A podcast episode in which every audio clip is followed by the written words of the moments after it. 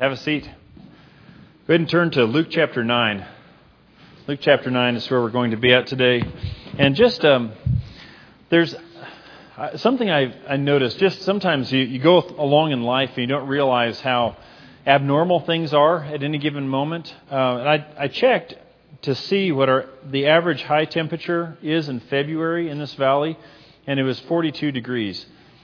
I haven't seen, we haven't seen 42 degrees in, in a long time. And the average snowfall in February in this, in this valley is four and a half inches, and we had 27 last month. So there is, a, I imagine at this point in time, it's one of those things where uh, you think, man, what on earth is going on here? Is it going to be spring ever? But it's amazing how God works. Is that, and maybe that's something we learn is, is when things are as cold as they are, and, and continue to be as cold as they are, we know somewhere, somehow, God's going to break through and He's going to, warm things up. And that happens a lot of other areas of life as well. And, uh, and sometimes we just learn patience, we, we push through, and, and God does, does great stuff as long as, as we're courageous and continue to be. So spring will arrive at, at some point or another. I remember, on a similar note, when I was a kid, I remember, and I grew up in a, in a really ideal place. I lived outside of town. The national forest was my backyard, and there was a, a big cherry creek ran behind my folks' house there. And, and I could go out the door in the morning and I could wander around, and I didn't really have a care in the world. It's just me and my BB gun and, and whatever else I ended up running into that day. And it was uh, it's kind of amazing. But I remember something started changing as I got older, and I got into my teenage years, and something just kind of hit me and I'm sure my parents told me this and, and they prepared me for this, but I remember it, it hitting me pretty hard at one point in time thinking, wait a minute, I'm going to grow up and I'm going to get a job someday and I'm going to work. And that sounds like a lot of responsibility. That sounds like a, a lot that I've, I'm going to have to, to change up. And I'm glad that is out there somewhere that is, that is far away from me. And and there was, in some sense, there was there was a desire to say, yes, I want to be a fighter pilot, or the things that whatever I decided I wanted to be at, at any given time, and I was excited about pursuing those types of things. But there was also this this little bit of fear about, okay, what does that look like, and and how, how when I started thinking about, I heard I heard about this this word that called bills that you had to pay and mortgage, I heard that word and thought, oh, that doesn't sound very good. And all, all these things, all these responsibilities that were going to come in life at some point in time. And I remember just wrestling through thinking, okay, there's some, there's some great things to working, but I think growing up, there's some, there's some responsibilities that come with it. And I'm not sure what to think about that.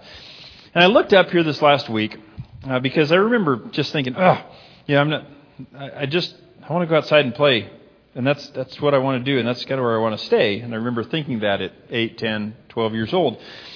And uh, this article talked about how important it is to have a purpose in life and have some work that you're doing, whether it be a job or if a, if a mom is a stay at home mom or whatever, having a purpose that I've got a purpose in life that I'm accomplishing something. Because having work to do gives us purpose. It makes us productive. We get to contribute to our community. We get to grow with other people. We get to develop new skills, and we develop a sense of self worth. And what happens if we if we lose that, we tend to lose our purpose in life. We lose our, our self confidence. We we lose out on a whole lot of our self worth just goes way down, and we start missing out on things. And so, as as a kid, even though I I wrestled with what does work look like someday and what does all this responsibility look like? That was an important, necessary progression in my life in order to, to blossom and, and be what God wanted me to be. Now, in Luke chapter 6, or excuse me, Luke chapter 9, we're going to get into this because Jesus is going to introduce his disciples to working in his kingdom.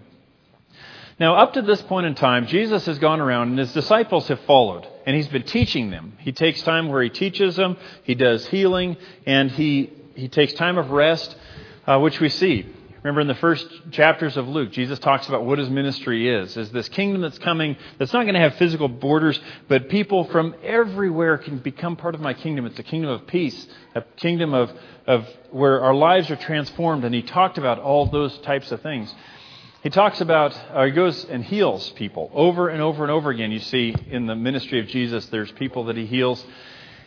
And last week we talked about how he showed people how to overcome their fear. He calmed the sea. He showed his authority over the deep, over demons, over disease and death, all those things that we're most afraid of. Public speaking actually wasn't in there of the things that, that he showed his, his, uh, his authority over. But that's one of the great fears that we, we see in our world. And so Jesus, but what he does is he shows his disciples all these things that you're afraid of, all these things that people fear. I've got authority over them, so just trust me. Just walk by faith, as he told them, and I'm going to take care of you. But your job is to be courageous. And so going into chapter 9, look what happens next. And I'll start reading in, in verse 1.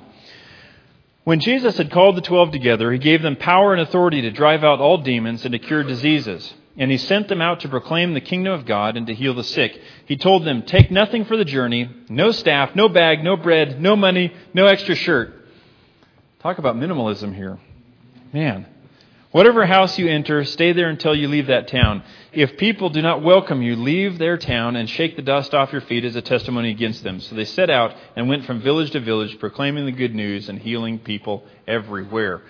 And so Jesus starts in here teaching his disciples what their next step is and what he wants for them. Because at this point in time, if we could say it this way, the disciples had been to some extent spectators.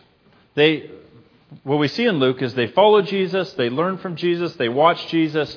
They, that's basically what they do. And as soon as Jesus walks through all these different things that they can be afraid of, he says, All right, now it's your turn. Now go. And so if he didn't address public speaking before, now he addresses it. All right, go out. And what he tells them, in an essence, is to go out and I want you to teach people the things that I've been teaching you, the example that I've set for you. I want you to go out and I want you to share that with everyone you come in contact with. And I want you to heal others as well. I'm going to give you this authority. And so when there's people need healing, you're going to have the authority to be able to help and to bless them. And I want you to overcome your fears. Can you imagine the disciples there at this point in time? Jesus says, All right, now everything that I've done and I've and I've showed you to do, I want you to go out and I want you to do those things as well. And by the way, don't take anything with you. Walk by faith and live by faith. What would you be thinking if you were put in that position with Jesus' disciples? Thinking, oh no, this, wait a minute, okay, I was loving this up to this point in time. I get to hang out with Jesus, He does these miracles, I get to follow along all of this, but oh, wait a minute now. I'm going from spectator to worker, and everything is changing right now, and this is quite something for me. This way, way far out of my comfort zone. There was a book that came out a while back called Not a Fan. How many of you have read it? Anybody taken time to read it? Yeah, it's the basic the basic premise of it is is that if you go to a stadium and you watch a sporting event, there's many people that are in the stadium that are around that watch, and then there's a few people playing there. Uh, like how many of you have been to a Bobcats game? You've seen that, okay? You see the players are down there, and we as spectators get to sit on the side and we get to make comments, we get to cheer, we get to be involved in that way. But when you go to the field house you go to the stadium to watch the Cats, do, does it take any practice in order to go to the stadium to buy a ticket? Does it take any effort or self discipline on your part, our part, to go there? Not really.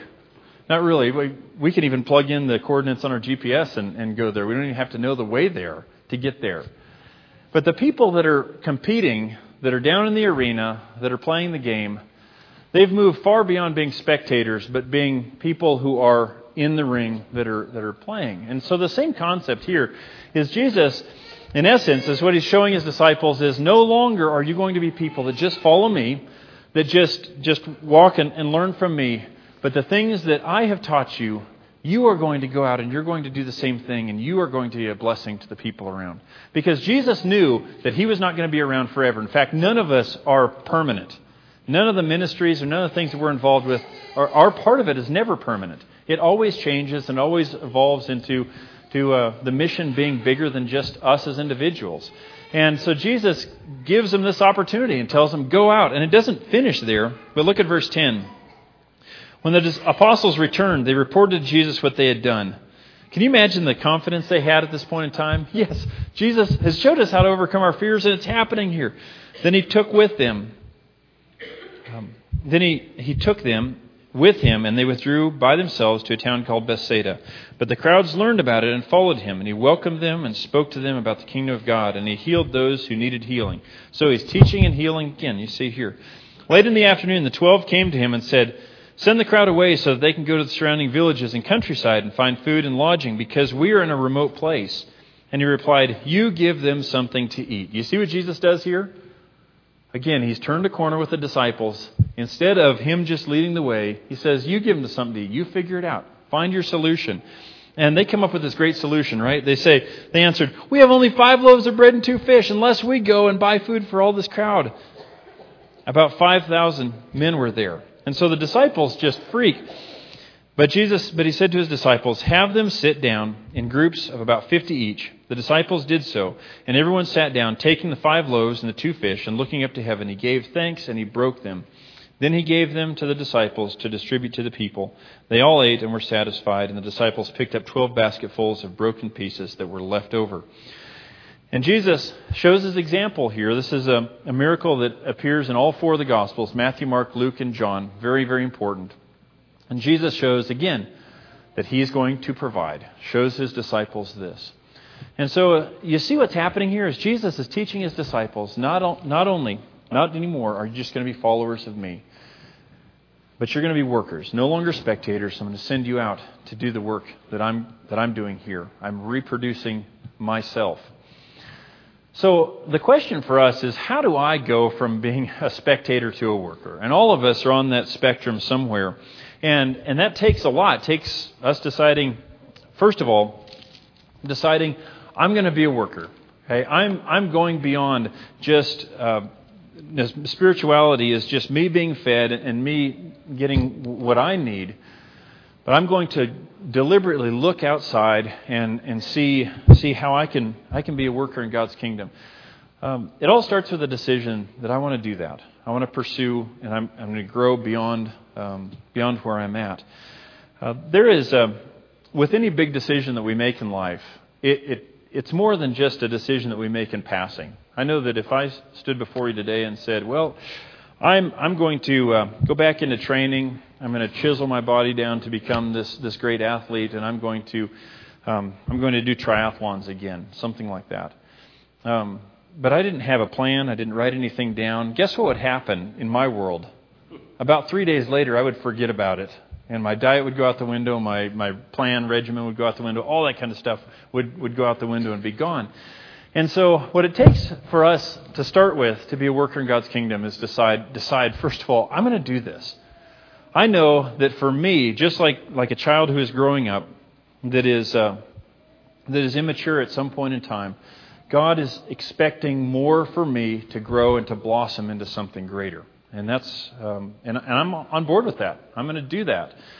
And then accept opportunities as they come along. Um, both inside the church and outside the church. There's times where uh, there's there's a lot of opportunities that that um, that come along. Sometimes with within the worship assembly, sometimes helping out in, in other ways around the church, and then there's things that are completely outside of this community. Things we can do in order to serve.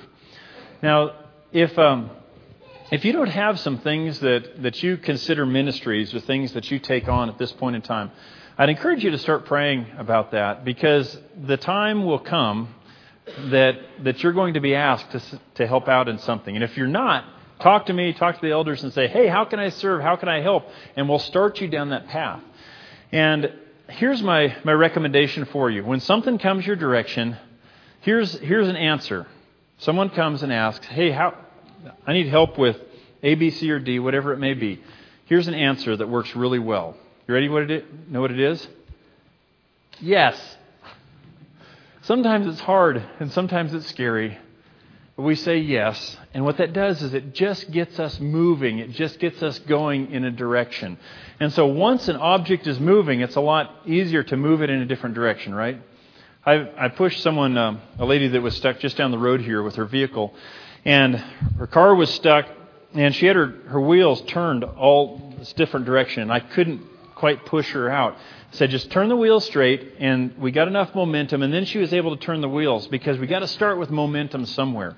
And oftentimes, the first things that we take on to serve in God's kingdom are things that, that, that maybe we're not passionate about or maybe we're not very good at, but we're doing something because we're giving a sacrifice to God.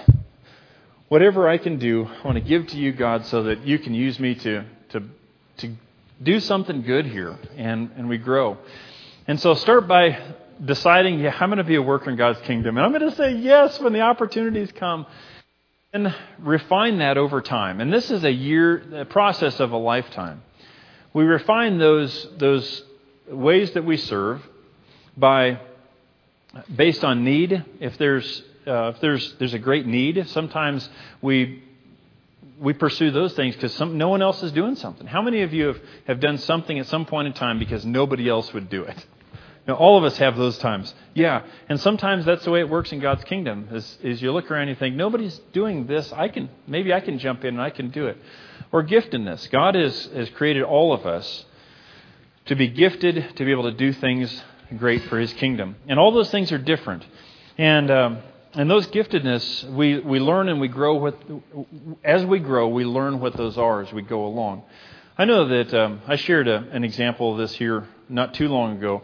But uh, there's there's a few few people that uh, look over or oversee the uh, the the physical building here. Okay. If the elders approached me and said, Chris, we want you to take over, and we want you to take over the building and, and make sure the building is, is all um, put together and, and maintained and all that kind of stuff.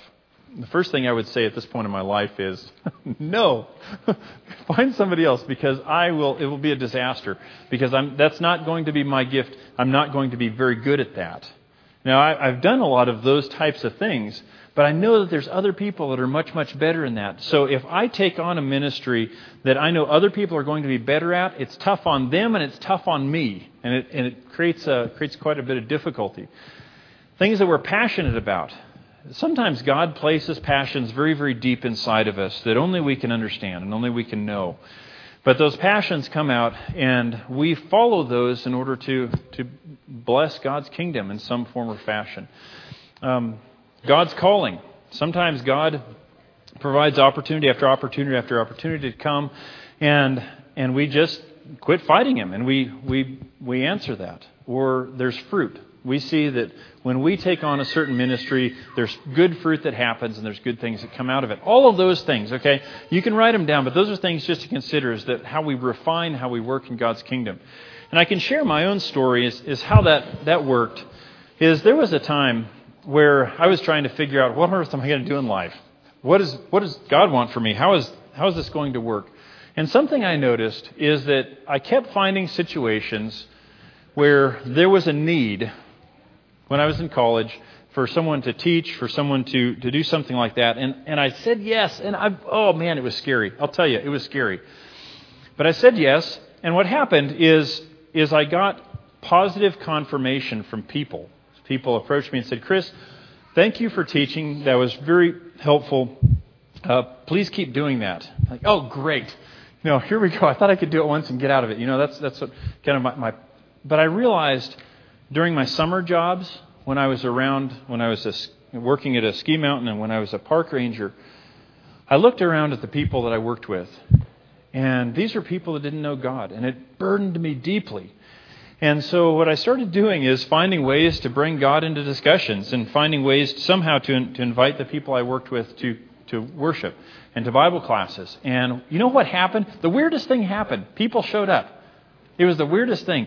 And, and what I figured out as I continued to go on, these people, you know, some of them became Christians, some of them are, are still faithful during the, that time of my life. But I developed a passion, God's calling, and, and fruit happened.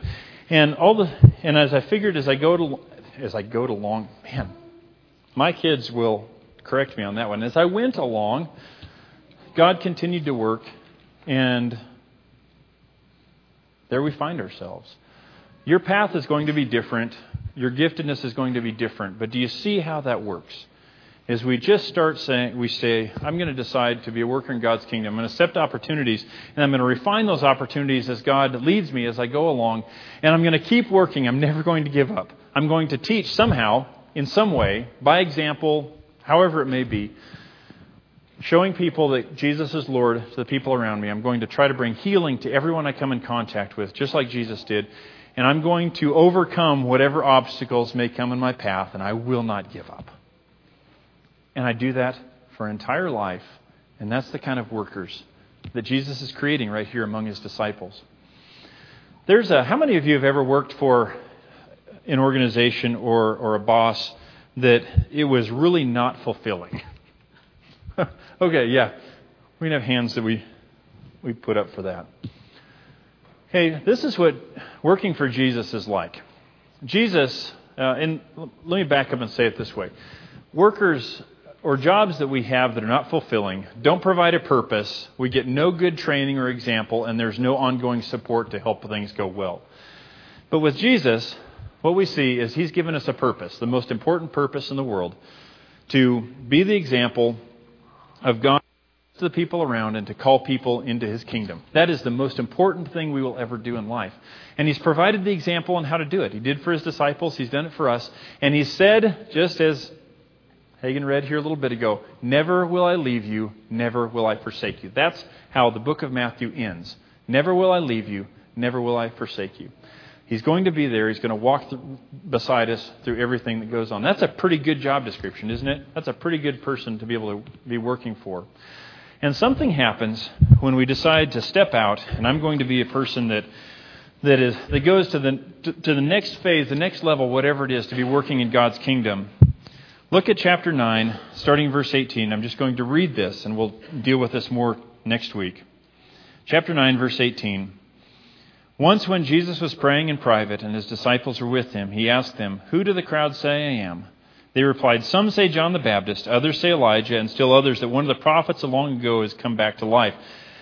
But what about you? He asked, Who do you say I am? And Peter answered, You're God's Messiah. That's the first time that any of Jesus' disciples say that in the book of Luke. And Peter's the first one to say it.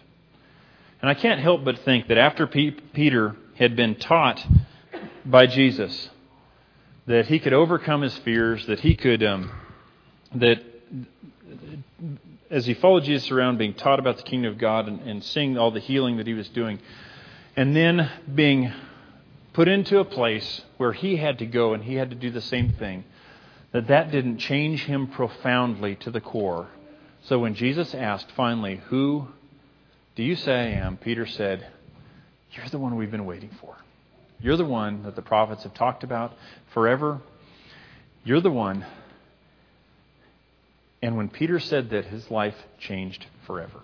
And the same thing happens for us when we decide we're going to be workers for God. And we're going to go to those next steps and look more like what God wants us to be. And we embrace the abundant life of Jesus. He changes us from the inside out from now on. And uh, I know this this crew, I always, like I, I, mentioned, I learn a lot from you guys all the time of the, the sacrifice and the work that that uh, that you do for God's kingdom. And I pray for all of us that we can continue to do so more and more every day and live out the abundant life of Jesus. Let's stand and sing together.